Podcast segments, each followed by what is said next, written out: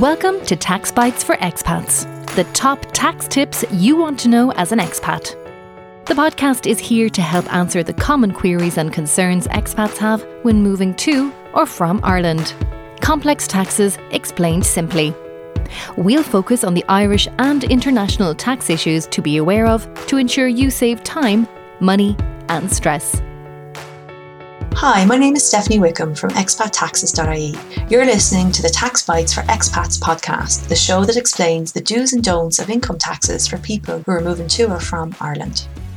Hi, everyone. Welcome to this episode of Taxbytes for Expats. Today, the topic is going to be something that we, we see come up quite regularly, which is questions around relocating to Portugal. I think in recent years, it's become um, maybe a, a, goal for particularly business people in Ireland to maybe retire to Portugal. And some of the tax rules that are um, uh, effective there make it an efficient option for people depending on the circumstances. So we're going to have a conversation with a tax lawyer who is based in Lisbon. Um, Jose Barros. Um, but before we introduce him, I, I'd just like to give him a brief introduction because he has some fantastic experience, which is really relevant to the discussion that we're going to have. So, Jose is um, based in Lisbon, as I mentioned, and working um, at a Spanish Portuguese law firm, which have 13 offices in Spain, seven in Portugal, uh, mainly in the Lisbon area and uh, along the Algarve. Jose himself graduated in law from the University of Lisbon Law, and he also did a master's degree with a scientific specialization in tax law. He began his professional career as a lawyer in 2014, uh, where he worked in the tax department from day one, with the main focus being on private clients and international taxation. Fast forward in 2019, he joined CCA Law, um, a medium large law firm where he w- worked in the tax department with a greater focus on matters of direct and indirect taxation of companies and real estate investment. In January 2021, he joined Rogério Fernandes Ferreira and Associates, where he worked in the tax litigation department. Recently, he's moved to a new law firm. I'm going to try and fail to pronounce it correctly, but Martine Echeverria and Ferreira Advogados. so he can correct me as to the correct pronunciation, where he will now be working in areas of tax law. And he's actually been tasked with launching the law firm's tax department. He has a specific focus on the non habitual residency scheme. And he's really well placed to kind of have a conversation with us today about the do's and don'ts of this scheme how it might apply, the areas people need to watch out for, opportunities and pitfalls. So, Jose, thank you so much for joining us. Um, after that introduction, I suppose the first question I'd like to ask you is, you know, why why are people choosing Portugal? First of all, hi, thank you, Stephanie, so much for the introduction and for the invitation to do this uh, podcast going straight forward with the question why Portugal? Well, uh, besides the special tax regime we have for uh, global mobility, let's start with the, the, the things that really attract people to, to Portugal and one of our biggest assets, which is the weather, uh, the weather and natural features, warm summers, temperate winters, uh, diverse and beautiful landscapes, beaches, cliffs, quiet parks. It's it's a wonder for, for nature and for people that really are keen to move to a, a, a warmer country uh, with the Mediterranean climate. Uh, secondly, uh, we are notoriously friendly. The Portuguese people. Uh, there are some uh, lots of surveys and lots of information online regarding uh, Portugal and, and identifying Portugal as being one of the friendliest uh, places for people to, to, to come and live. Uh, we are very used to, to, to, to speak in English, basically, especially in Lisbon, Porto, and, and Algarve uh, are very used to, to, to speak in English everywhere. Uh, and that's a, a, plus for people to, to move and, and feel more welcome. Uh, also, our food, our cuisine, uh, sometimes overlooked regarding the Italian and Spanish food, but we are a country with one of the biggest uh, coastlines regarding the size of the territory, and we have this huge uh, economic uh, uh, sea area. So lots of fishing, lots of fresh food, seafood. Um, so that's a plus. Uh, we're also one of the top of the wine producers in the world, uh, especially the known Porto wine uh, yeah. across the world, but mm-hmm. also uh, some some other places. Also, regarding the cost of living, uh, Portugal is really uh, affordable. Um, at least to live on the daily basis, you know, getting groceries, eating out, drinking. So uh, life it's it's much cheaper in Portugal than in other places. Uh, even though to getting a place to live, uh, it's getting quite uh, expensive. At least mm-hmm. in the mm-hmm. center of Lisbon, Porto, and Algarve, some places. So uh, that that that could be just the biggest expense that someone trying to move will will will have, and trying to find a place uh, could be challenging. But that that that's basically.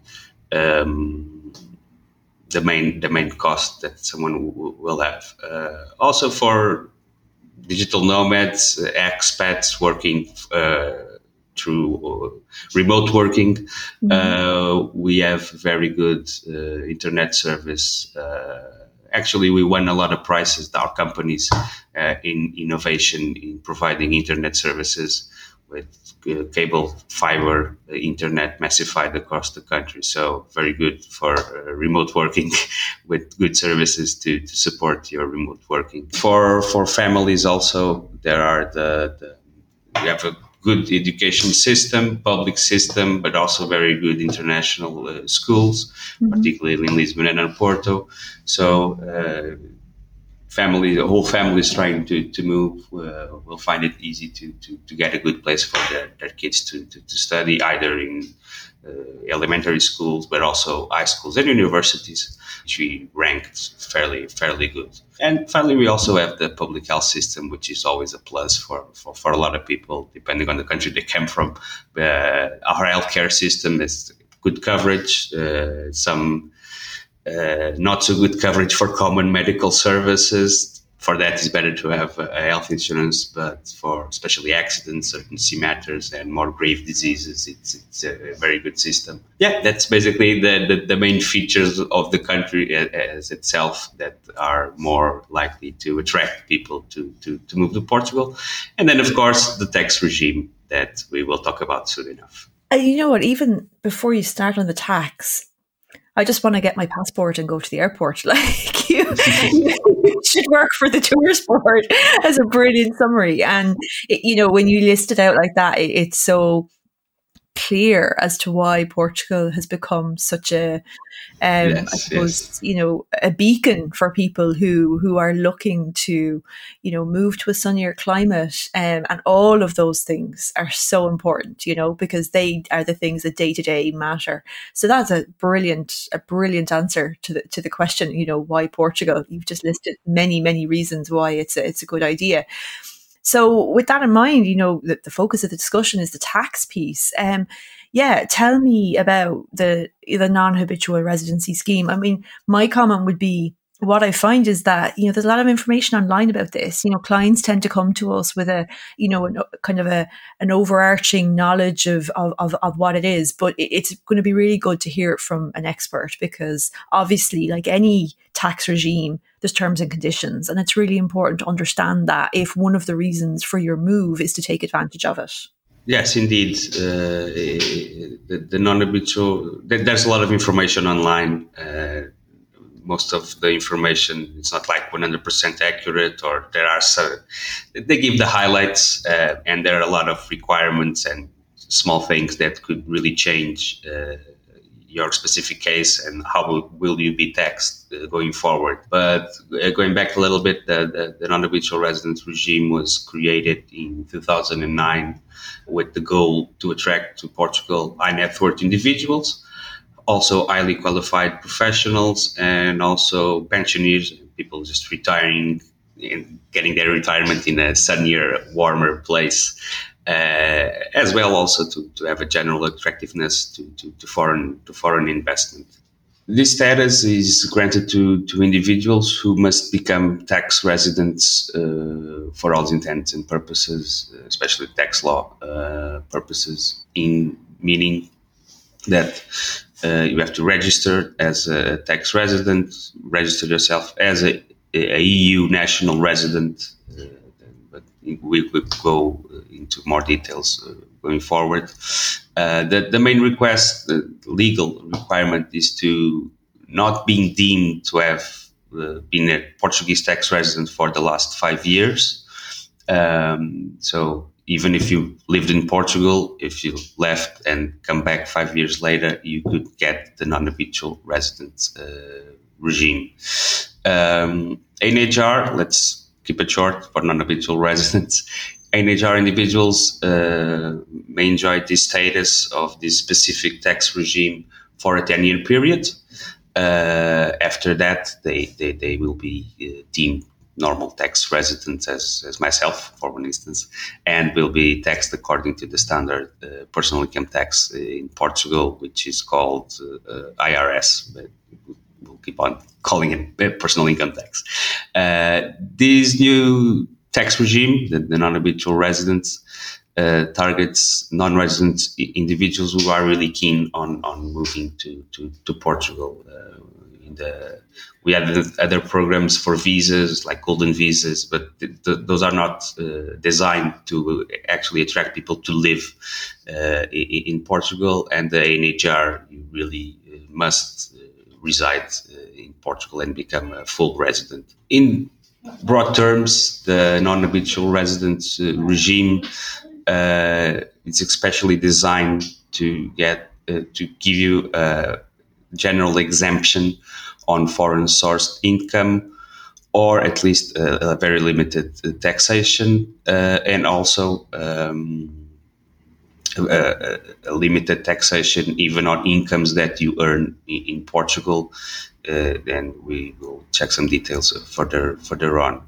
As I was saying, you have to become a tax resident, so you uh, will be able to uh, request tax residence certificate, uh, which is uh, very important uh, not only for the system to, to, or the regime to apply, uh, but also in terms of uh, getting around the, the, the, the double taxation treaties and applying the double taxation treaties. In this case, we're speaking more about Ireland.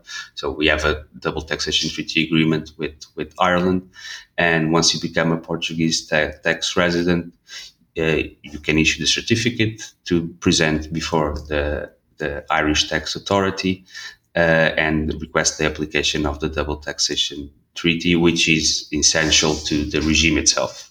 And you know that's a very good point, Jose, because one of the things that kind of comes up from an Irish perspective is, you know, the concept of ordinary residency, um, which is, you know, the concept that if you've been a tax resident for three consecutive tax years, you become an ordinary resident, and it takes three years to lose that status. So you're it's entirely valid to mention that because people often believe that it's possible to be resident of a one location only. Um, and I know we've worked on clients who we you know we've kind of had to explain to them that there's there's a kind of a process to navigate there, isn't there? So ultimately the double tax agreement kicks in at that point, but there's analysis needed. Um, you know, the thing that's coming through to me when you're kind of going through the things there is just there's conditions, and I suppose the the, the value of having an expert help you gu- guide you through understanding that is is is obviously invaluable. Um, you are obviously really familiar with like qualification for the scheme and you've listed it there in terms of what someone needs to do like from a practical perspective what are the things that somebody needs to do if they're going to try and qualify for the scheme and they meet the conditions that you've listed out already.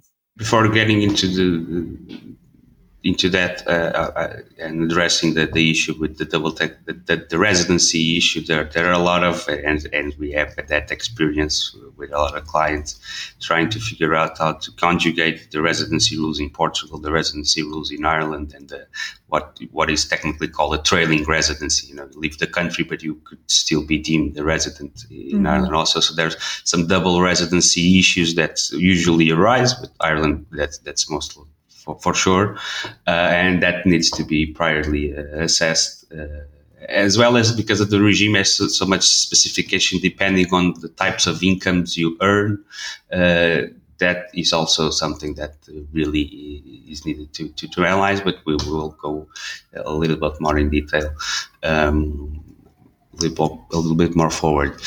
As to how to qualify to the scheme, uh, as I said, the, the, the, main rule is you have to be deemed a tax resident, you have to become a tax resident. And for that, Portugal has two basic rules. Uh, one, it's most common internationally, is the one and 183 days rule, mm-hmm. uh, which you have to stay in one country for more than 183 days, and you are deemed a, a resident. Portugal has created, uh, like some other countries, what we call partial residency. So instead of assessing the residency for the whole civil year, calendar year, uh, we assess residency in 12 month periods. So uh, let's say that you uh, register today as a tax resident in Portugal, stay in Portugal uh, for three months, then go back to Ireland for two months, and then come back uh, to, to Portugal and stay another uh, four months. So in total, you have from June 29th uh, going forward in this example, you would have been uh, seven months in Portugal, so you would be deemed resident from the today onwards, uh, and not on the fiscal year itself, because you would be partially deemed resident for this part of the year only. Um, and moving forward, of course. Uh, there's also a, a second rule, uh, which is that uh, you don't need to be in Portugal for 183 days, but uh, you need to have uh, housing in Portugal, a home available to you on any given day on a 12 month period, with the condition that uh, this uh, residency must be maintained and occupied as an habitual residency. So um, you don't need for the 183 days, but uh, like the, the flip side is that you cannot be more than 183 days in another country so you're not deemed resident there and don't lose the Portuguese residency. So as long as you don't stay uh, on another country for more than 183 days, you could stay less than 183 days in Portugal, as long as you have like uh, utilities contracts. You actually come here for part of the year. You have all the services. You have a full functioning home. Uh, you, you would still be deemed resident. And that would then apply to maybe somebody who is based in Portugal but travels frequently for work to other locations. So, for example, somebody who maybe, you know, lives in Portugal, spends the majority of their time there, but is required to maybe travel to the UK, Ireland, the US, Germany for their work. Um, so, in other words, you don't have to spend all your time in Portugal. It just it essentially needs to be your base, and you're spending um, sufficient time there to need the things that you said: utilities, a home, um, a link with the place. Is that right? Yes, that, that that's basically it. Uh, of course, that depends on how you go abroad. So let's say uh, you go one month or two months to the UK, then one month, two months to, to Ireland, but you like short term rental, you don't have actually a property there, or you're in let's say Airbnb or hotels or whatever, uh, and you have your home here uh, uh, and your address and everything set up. So when you actually can come back to your home, that home is Portugal, and that, that that's the main. Mm, yeah, it's your main home. So somebody's met the conditions; they understand the rules. Tell me, uh, you know, distill down the you know the tax advantages because that's pretty much where the rubber hits the road, I suppose, for most people. They, you know, they want to understand if I qualify for this, what is it going to mean from a cash perspective, and what's my, what are my taxes going to look like?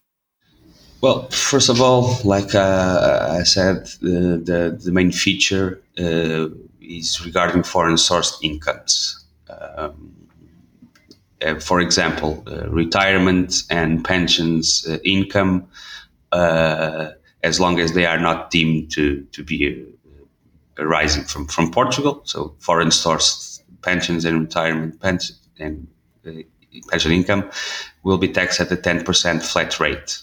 Uh, of course, that the country where that pays the, the, the pension, let's say Ireland, uh, has also its own internal law, and then we have to apply the double taxation treaty.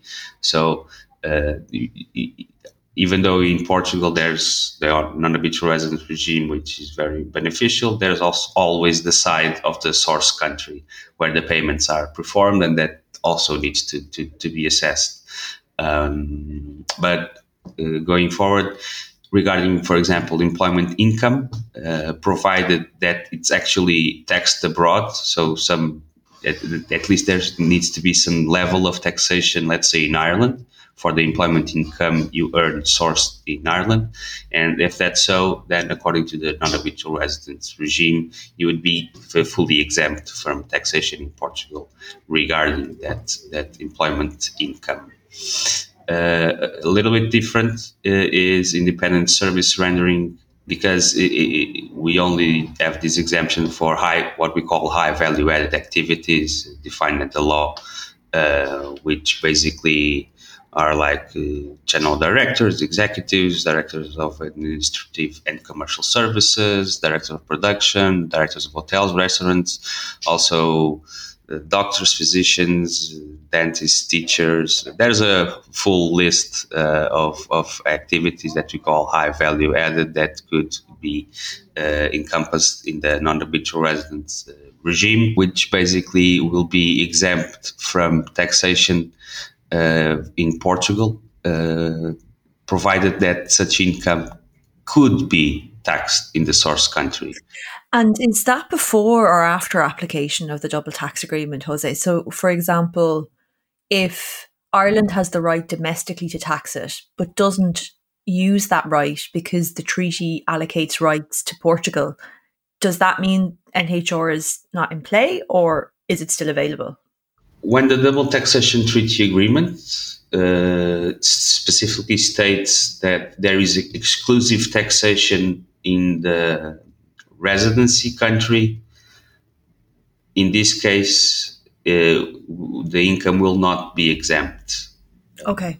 But what needs to, to, to happen is that, let's say that there are cumulative taxation. So in this specific income, let's suppose that Ireland could tax part of it or a, a percentage of it, limited, limited, but could tax, but doesn't because of the internal rules itself. But according to the double taxation treaty, it could. Then Portugal exempts.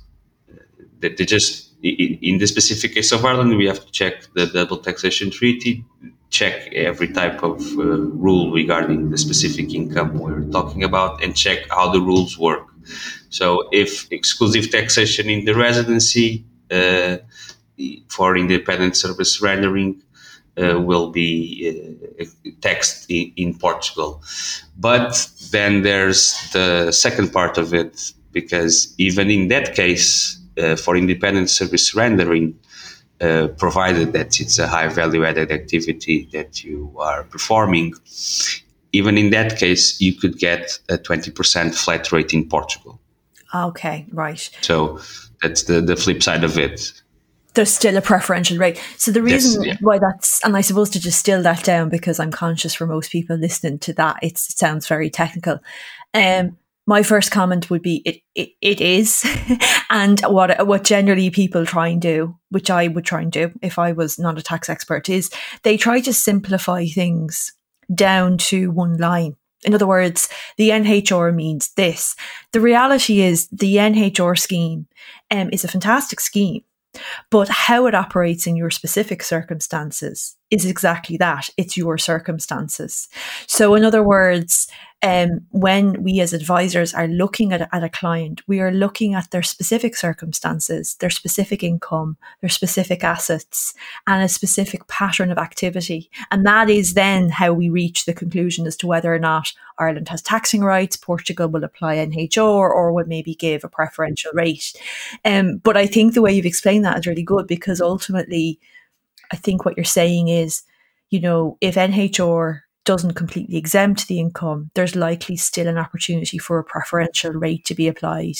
So in other words, it's not it's not bad news if for some reason you don't meet the condition for exemption, there's still a preferential rate. To compare that 20% rate to what a client coming from Ireland would be used to, you know, most people most married couples who are collectively earning over 80,000 euro are paying taxes in Ireland at 48%, with social insurance on top of 4%. So their 52% effective tax rate now needs to be compared with what I'm hearing is the 20% income tax rate that NHR would offer in Portugal. Okay, I mean, there's so much to this. It, it, it's a lot, isn't it? Like, it's it's yeah i mean that's that's to just sit down but ultimately you know what you're saying is there's there's a lot to it yeah but if i may just let me add uh, something because we, we didn't follow through the, the, the passive income which is also very important for for a oh, lot yes. of people yeah. uh, and and because like property rents uh, interests dividends uh, certain royalties other capital income uh, capital gains from any foreign assets, including shares or, or, or real estate. Uh, this case more designed for people that have like investment portfolio uh, or even a small saving uh, or are shareholders of a, an Irish company and receive dividends, for, for an instance. Uh, these are also exempt under the NHR scheme as long as they could be taxed according to the double taxation treaty what usually happens is that uh, the rules for these types of income uh, they usually let the the source country to tax just uh, a little bit, like five percent, mm. ten percent, mm. fifteen percent. So yeah. as even if they don't, uh, if the double taxation treaty says they could apply that rate, limited, but could apply it anyway, uh, then we get a general exemption in Portugal, which is very attractive for these types of uh, incomes. And, and, of course, depending on the specific situation of, of, the client, let's say someone that's a shareholder and director uh, of a company, uh, we could always uh, try and figure out uh, how to have a different mix of types of income uh, in order to maximize the, the, the benefits from the uh, NHR according to the specific circumstances of the, that person. Uh, yeah. So, yeah. One point I would just add there as well, because I, I think this will naturally come up, is I suppose from an Irish perspective, one of the things we need to watch for is the Irish Portuguese Treaty has a specific provision which which tries to keep individuals in the Irish tax net, um, specifically if they're disposing of certain assets. Um, but I think you're you're entirely right. You know, I think we've had success for clients where we've been able to kind of help them optimize the mix. You know, in terms of extracting from a company. Um, it's it's it's just a case by case analysis, isn't it? Generally, is what we find is is just helping the client work out what suits them best. Yes, yes, of course. It's no size fits all. It's it's impossible. No, it's it never does, does it? You know, it's never a well. This is the same as the last case. There's always a nuance. Um, Jose, look, there's so much to what you've said, and I just think that you know anybody listening to what you've said, it's it's it's entirely clear that you understand the nuances of both of the NHR, but also of the double tax agreements. And that is such an important piece of, I think, being able to advise in this space. Naturally, people listening to this may want to be able to like reach out to you and, um, ask you questions. One of the things I'd like us to do is to do another episode because uh, I know we touched briefly before the call on cryptos, and you know there's a lot of questions come with that. Uh, that's a topic for another day. But in the meantime, if somebody would like to have a conversation with you, how do they reach out to you? And also, please correctly name the firm you're with because I. completely ruined the pronunciation of it at the start of the podcast. Yes, the, the, the company, it, it, as you introduced, it's a Spanish-based company, but it's, now it's an Iberian company because it has a big operation in Portugal also. We work on both countries. The name is in Spanish. Uh, it's Martinez Echevarria and Ferreira. My contact, let's say, is uh, José Barros, which is uh, Jose with a more with a more uh, Anglo-Saxon pronunciation. The Irish pronunciation with an Irish pronunciation. Uh, the, I know that you don't have like these double R's for Barros. You have like more.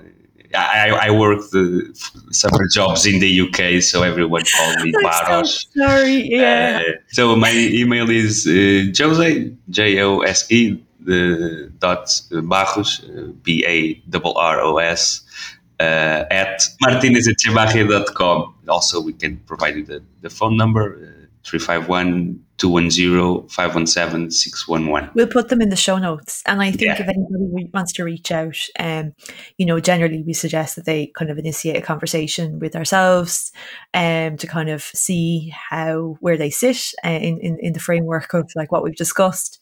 But um, Jose, let's do it again soon. Let's, let's talk about crypto tax next time. Thank you so much for Yes, your time. We really yes. appreciate it. Sure will. Really good. Really nice chat and hope it went well. So, see you next time. Thank you so much for everything. Thank you so much. Talk soon.